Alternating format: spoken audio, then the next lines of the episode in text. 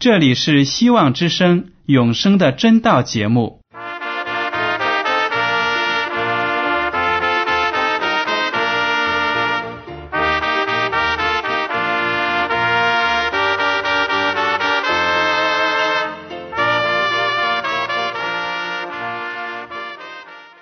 亲爱的听众朋友们，你们好，我是艾德，很高兴今天能和你们在永生的真道这个栏目中见面。耶稣说：“听上帝的话语，并且遵守的人是最有福气的。”所以，艾德现在能够通过电波和你们分享上帝的教导，感到十分快乐。我也希望众位弟兄姐妹。还有那些正在寻求真道的朋友们，也能够珍惜这段时光。大家不妨在手边准备好纸和笔，将今天讲到的要点和经文章节做些记录，以便过后自己再亲自查考圣经。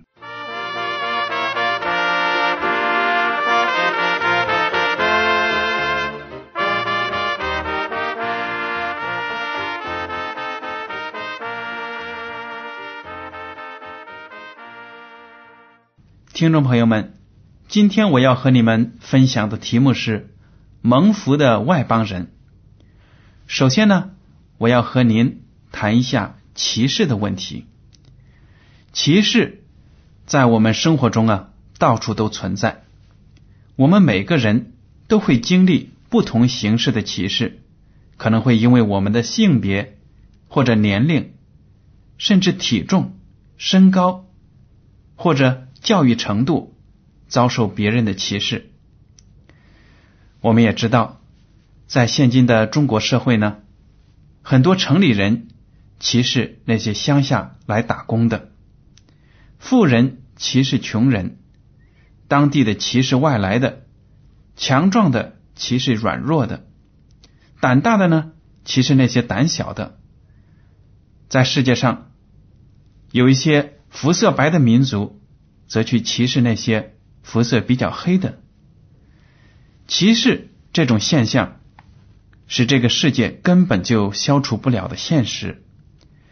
只要罪一天不被消除，歧视就会多存在一天。甚至在最发达、最先进、最讲人权的美国，种族歧视的问题都不能得到根本的解决。时不时呢，我们就能从报道中看到，有的黑人呢遭受白人警察的不公平的待遇，还有的墨西哥人呢来到美国作为非法移民，只能干那些又粗重、工资又低的活，这些呢都是歧视。不知道大家有没有注意到，在圣经中也讲述了以色列这个民族对其他民族的歧视。当然，这种歧视是不应该发生的，是上帝不喜悦的。以色列人呢，把自己看成是上帝的选民，比其他的民族都高明。当上帝拣选他们呢，是有一项光荣的使命在等着他们去做，但是他们却把自己与周围的世界给隔离开了。自觉得自己非常清高，不愿意跟其他的民族打交道。我们来看一下旧约的立位记第二十章二十六节，上帝对他们说：“你们要归我为圣，因为我耶和华是圣的，并叫你们与万民有分别，使你们做我的民。”还有生命记第二十六章十七到十九节这样说。你今日认耶和华为你的上帝，应许遵行他的道，谨守他的律例、诫命、典章，听从他的话。耶和华今日照他所应许你的，也认你为他的子民，使你谨守他的一切诫命，又使你得称赞、美名、尊荣，超乎他所造的万民之上，并照他所应许的。使你归耶和华你上帝为圣洁的民。这两处经文呢，都表明了上帝确确实实拣选以色列这个民族作为自己的民。但是呢，上帝的拣选并不是说要把他们无缘无故的抬高，让世界其他的民族都敬重他们。上帝拣选他们是有原因的，有一个特别的使命给他们，就是要让他们把上帝的爱、上帝的救赎传达给其他的外邦民族。所以呢，上帝对以色列民他们的品格、他们的健康都有比较高的要求。大家可以看，在旧约中记载的那些律法。很多都是有关以色列人身体的健康和灵性的健康的，而这些律法呢，在世界上其他的许多民族文化当中都不存在。这就说明上帝是非常的恩待以色列人，但是逐渐的，以色列人就觉得自己很了不起，有创造天地万物的主赐福我们，所以呢。他们就趾高气扬，瞧不起周围的那些民族，甚至把他们骂成是狗。这样呢，就违背了上帝拣选他们的意义。那么，我们怎么知道，在耶稣基督时代的犹太人不和其他的外邦人打交道呢？我们来看一下《使徒行传》第十章二十七到二十八节，彼得就对他们说。你们知道，犹太人和别国的人亲近来往本是不合理的，但上帝已经指示我，无论什么人都不可看作俗而不洁净的。这是彼得说的一句话。当时呢，主耶稣已经升天而去，彼得和其他的门徒都接到了耶稣基督临走留下的使命，要他们把救赎的福音呢。传向世界的各国各民，但是我们从这句话可以看得出，当时彼得还没有完全认识到福音是传给外邦人的。有一次呢，他就在另一个地方，在房顶上祷告的时候，看到了一个异象。大家可以看《使徒行传》第十章，详细的看一下。通过这个异象呢，彼得就明白了。上帝爱世界上所有的民族、所有的人，并不是要把福音单单留给以色列人。彼得明白了这个道理之后呢，就对那些来找他的外邦人说：“你们知道，从前呢，犹太人和别国的人是不亲近来往的。但是上帝已经指示我了，无论什么人都不可看作俗而不洁净的。也就是说呢，任何人。”在上帝的眼中，都有得救的机会，都有得救的价值。在福音的故事当中呢，有很多都记载了耶稣基督为外邦人治好病，称赞外邦人的信心。今天呢，我们来看一下马太福音第八章五到十三节。耶稣进了加百农，有一个百夫长进前来求他说。主啊，我的仆人害瘫痪病，躺在家里，甚是疼苦。耶稣说：“我去医治他。”百夫长回答说：“主啊，你到我舍下，我不敢当。只要你说一句话，我的仆人就必好了。因为我在人的权下，也有兵在我以下。对这个说去，他就去；对那个说来，他就来；对我的仆人说你做这事。”他就去做。耶稣听见就稀奇，对跟从的人说：“我实在告诉你们，这么大的信心，就是在以色列中我也没有遇见过。我又告诉你们，从东从西将有许多人来，在天国里与亚伯拉罕、以撒、雅各一同坐席；唯有本国的子民，竟被赶到外边黑暗里去，在那里。”必要哀哭切齿了。耶稣对百夫长说：“你回去吧，照你的信心给你成全了。”那时他的仆人就好了。这个故事呢，讲到了耶稣在加百农遇到了一个百夫长。这个百夫长呢，就是罗马军兵的一个官员。这个军官呢，就对耶稣说：“主啊，我自己的一个仆人生病了，非常的难受，求你医治他。”耶稣二话没说，就说：“我去医治他。”但是百夫长马上又阻止了他，说：“主啊，我的家实在是太卑微了，不配您的到来。求主说一句话，我的仆人就会被治愈了。”当时呢，主耶稣听了就非常的惊奇，因为他说：“这样的信心在以色列民中我都没有见过，这是一种多么大的赞许啊！”确实，这个军官。非常的有信心，他对耶稣说：“你知道，我是一个带兵的人，我对我自己的手下说来他就来说去呢他就去，所以求主说一句话，您的仆人就能得治愈。”当时耶稣非常的感动，就对其他跟随他的以色列人说：“你们看呐，这么大的信心。”就是在以色列中，我也没有遇见过。将来在天国里，有很多的外邦人从世界各地要来和亚伯拉罕、和以撒、和雅各这些以色列民族所敬仰的先辈在一起庆祝，而以色列民很多人呢，将会被排斥在天国之外。这是一个非常深刻的教训。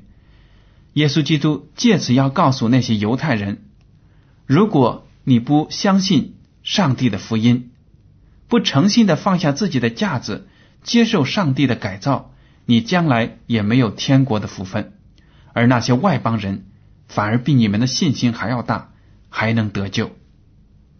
这就说明耶稣基督爱世上所有的人，甘心为世上任何一个需要他的人。求告他的人治病。那么，耶稣基督传福音的主要对象是什么样的人呢？我们来看一下马太福音第十章五到七节。耶稣差这十二个人去，吩咐他们说：“外邦人的路你们不要走，撒玛利亚人的城你们不要进，宁可往以色列家迷失的羊那里去。”随走随传，说天国近了。这里呢，耶稣基督把自己的十二个门徒差派出去，到各个村庄、各个城镇去传福音。但是呢，耶稣基督吩咐他们不要往那些外邦人住的地方去。为什么呢？有的读者不理解，以为这是耶稣基督在歧视其他的外邦人。不是的。耶稣基督道成肉身，来到这个世界上，为罪人遭受一切的试探，为上帝传扬福音。他主要的工作对象就是以色列人，因为要完完全全明白福音，必须要对上帝和他的品格、他的律法有相当的了解。而周围那些外邦人呢，对上帝。却不知道，不尊重，那么直接到他们那里去传福音，效果呢肯定不会太好。所以呢，耶稣基督首先要让他的门徒们把改变的福音、天国的福音传给自己的国民，传给那些以色列人，因为以色列人几千年来都在等待着基督的到来，所以呢。当他们开口传讲天国的道理，而且把天国的道理与旧约中的那些预言和故事联系起来，以色列人呢很快就能明白。所以，耶稣基督和他的门徒们主要的工作对象是迷失的以色列人。但是很遗憾，以色列人拒绝了福音，很多的以色列人呢都不相信耶稣。甚至连耶稣基督自己家乡里的人，那些加利利人都拒绝他。我们来看马太福音第十三章五十三到五十八节。耶稣说完了这些比喻，就离开那里，来到自己的家乡，在会堂里教训人，甚至他们都稀奇，说：“这人从哪里有这等智慧和异能呢？这不是木匠的儿子吗？他母亲不是叫玛利亚吗？他弟兄们不是叫雅各、约西、西门、犹大吗？他妹妹们不是都在我们这里吗？这人从哪里有这一切的事呢？”他们就厌弃他。耶稣对他们说：“大凡先知，除了本地本家之外，没有不被人尊敬的。”耶稣因为他们不信，就在那里不多行异能了。这是一个多么令人伤心的故事啊！耶稣来到了自己的家乡，在那里的会堂里传天国的福音，但是他的那些父老乡亲们。不相信，他们虽然很惊奇，耶稣以前他们所知道的是一个木匠，现在竟然能站在会堂里讲这么好的道理，他们就感到吃惊，说：“这个人本身是个木匠，他的爸爸妈妈我们都认识，连他的哥哥妹妹我们也认识。”有的听众朋友听到这里就会说：“哎。”耶稣基督不是玛利亚的头生子吗？哪里有哥哥和妹妹？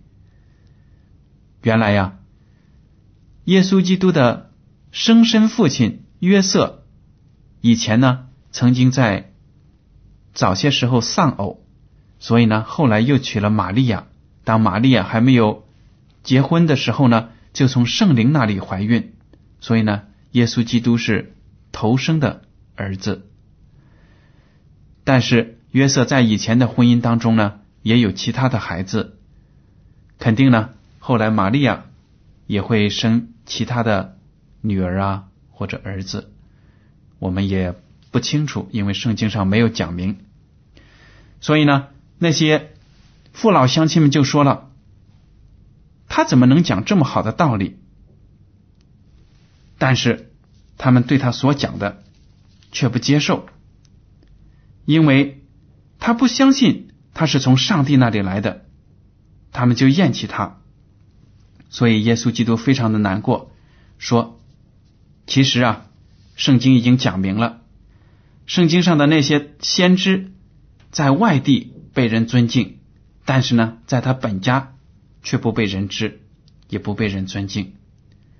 正因为这，圣经上说，耶稣因为他们不信。”就在那里不多行异能了。你看那些加利利的同乡们丧失了多么大的福气啊！别的人呢要请耶稣基督，或者呢走很远的路，等很多天要见到耶稣得到救治，但是呢加利利人却在自己的家乡把耶稣基督给拒绝了。好了，接下来我们再来看。一个外邦妇女蒙恩的故事，《马太福音》第十五章二十一到二十八节。耶稣离开那里，退到推罗西顿的境内去。有一个迦南妇人从那地方出来，喊着说：“主啊，大卫的子孙，可怜我，我女儿被鬼附得甚苦。”耶稣却一言不答。门徒近前来求他说：“这妇人在我们后头喊叫。”请打发他走吧。耶稣说：“我奉差遣，不过是到以色列家迷失的羊那里去。”那妇人来拜他说：“主啊，帮助我。”他回答说：“不好拿儿女的饼丢给狗吃。”妇人说：“主啊，不错，但是狗也吃它主人桌子上掉下来的碎渣儿。”耶稣说：“妇人，你的信心是大的，照你所要的，给你成全了吧。”从那时候，他女儿就好了。这个故事呢，讲到耶稣基督一行来到了外邦的地方，有一个人呢跟在他的后面，说：“我的女儿被鬼附了，求你治她。”但是耶稣基督却不搭理他。其他的门徒呢，被这个妇人缠得非常的心烦，就说：“主啊，你把他打发走吧，你要么治他，要么呢？”就是把他骂走，不要理他。耶稣基督说：“我奉差遣，不过是到以色列家迷失的羊那里去。那个女人呢，又上来拜他，主啊，帮助我。耶稣基督却说了一句话，很多读者呢可能不能够接受，说耶稣怎么能骂那个人是狗呢？耶稣在这里说，不好拿儿女的饼丢给狗吃。原来呀，耶稣基督说这句话的时候呢，是讽刺他的那些门徒们，因为那些门徒对外邦人非常的有成见，因为他们抱着一般的犹太人、以色列人的心态。瞧不起那些外邦人，耶稣基督呢，就是讽刺他们才说这句话的。不好拿儿女的饼丢给狗吃。但是呢，那个妇人为了得到真理，为了得到救治，他说：“主啊，你就把我当成一条小狗，就是狗也能吃主人桌子上掉下来的碎渣。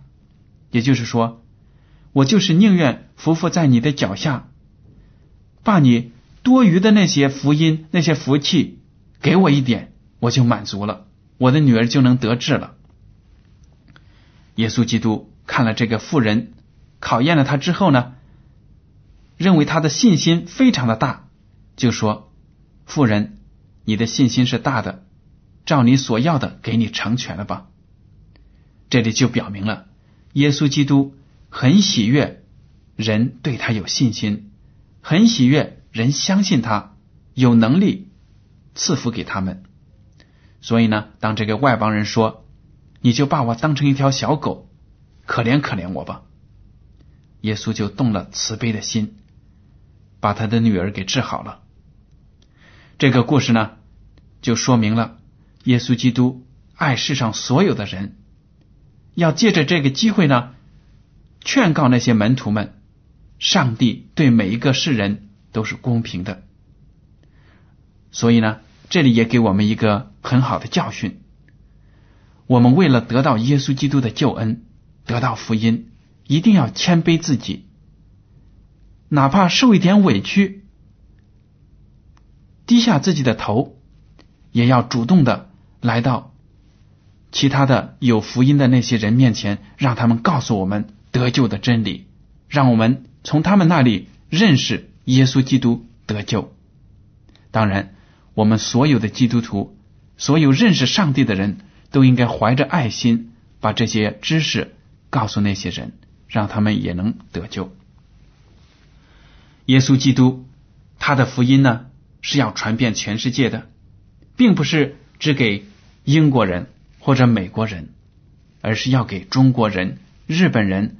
还有阿拉伯人，所有的人，我们也记得《使徒行传》第一章六到八节，耶稣基督在升天之前这样说：“圣灵降临在你们身上，你们就必得着能力，并要在耶路撒冷、犹太全地和撒玛利亚，直到地极，做我的见证。”当那些门徒。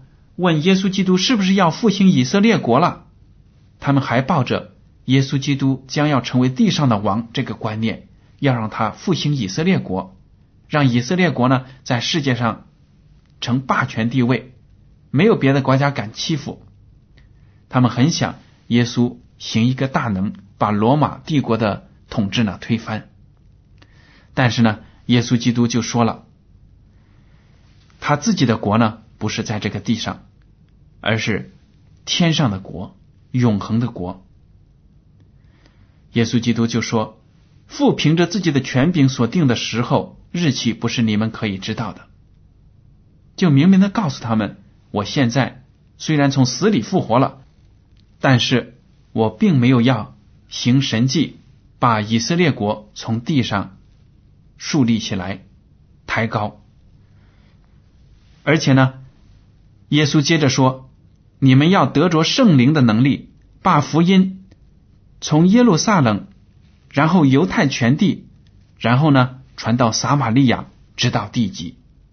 这也说明了以色列民族还有那些接受福音的犹太人，他们的职责就是要把福音从自己的身边一圈一圈的往外面传去。我们也知道，圣经中把耶稣。称为世人的光，世上的光，他的光要照亮全世界的。所以，我们不可以说耶稣基督不属于我们中国的文化。我们中国人怎么能够相信基督教呢？那是洋教。听众朋友们，这样的观点是不对的，因为得救的福音是属于全天下的人的，所有的人都要有机会在福音面前做出选择。要不要接受耶稣基督为自己的救主？这就是上帝的旨意。即使在旧约中呢，也有很多的预言提到了耶稣是世上的光。以赛亚书第四十二章一到七节这样说：“看呐，我的仆人，我所扶持、所拣选、心里所喜悦的，我已将我的灵赐给他。”我必将公理传给外邦，他不喧嚷，不扬声，也不使街上听见他的声音。压伤的芦苇，他不折断；将残的灯火，他不吹灭。他凭真实将公理传开，他不灰心，也不丧胆，直到他在地上设立公理，海岛都等候他的训诲。创造诸天，铺张穹苍，将地和地所出的一并铺开。赐气息给地上的众人，又赐灵性给行在其上之人的上帝耶和华。他如此说：“我耶和华凭公义招你，必搀扶你的手，保守你，使你做万民的中保，做外邦人的光，开瞎子的眼，领被囚的出牢狱，领做黑暗的出监牢。”所以呢，上帝通过以赛亚先知预言了，耶稣是世上的光。他要把上帝的救赎带给世上每一个人。听众朋友们，如果您还没有认识到耶稣基督就是你的救主，那么就请你在圣灵的带导下看清这世界上的光，接受它来到你的生活当中。好了，今天的永生的真道节目到此就结束了。您如果对今天的讲题有什么想法？或者对这个栏目有什么建议，请写信给我。我的通讯地址是香港九龙中央邮政总局信箱七零九八二号，请署名给艾德。如果您在来信中要求得到免费的圣经灵修读物、节目时间表，我们都会满足您的要求。谢谢您的收听，上帝赐福你们，再见。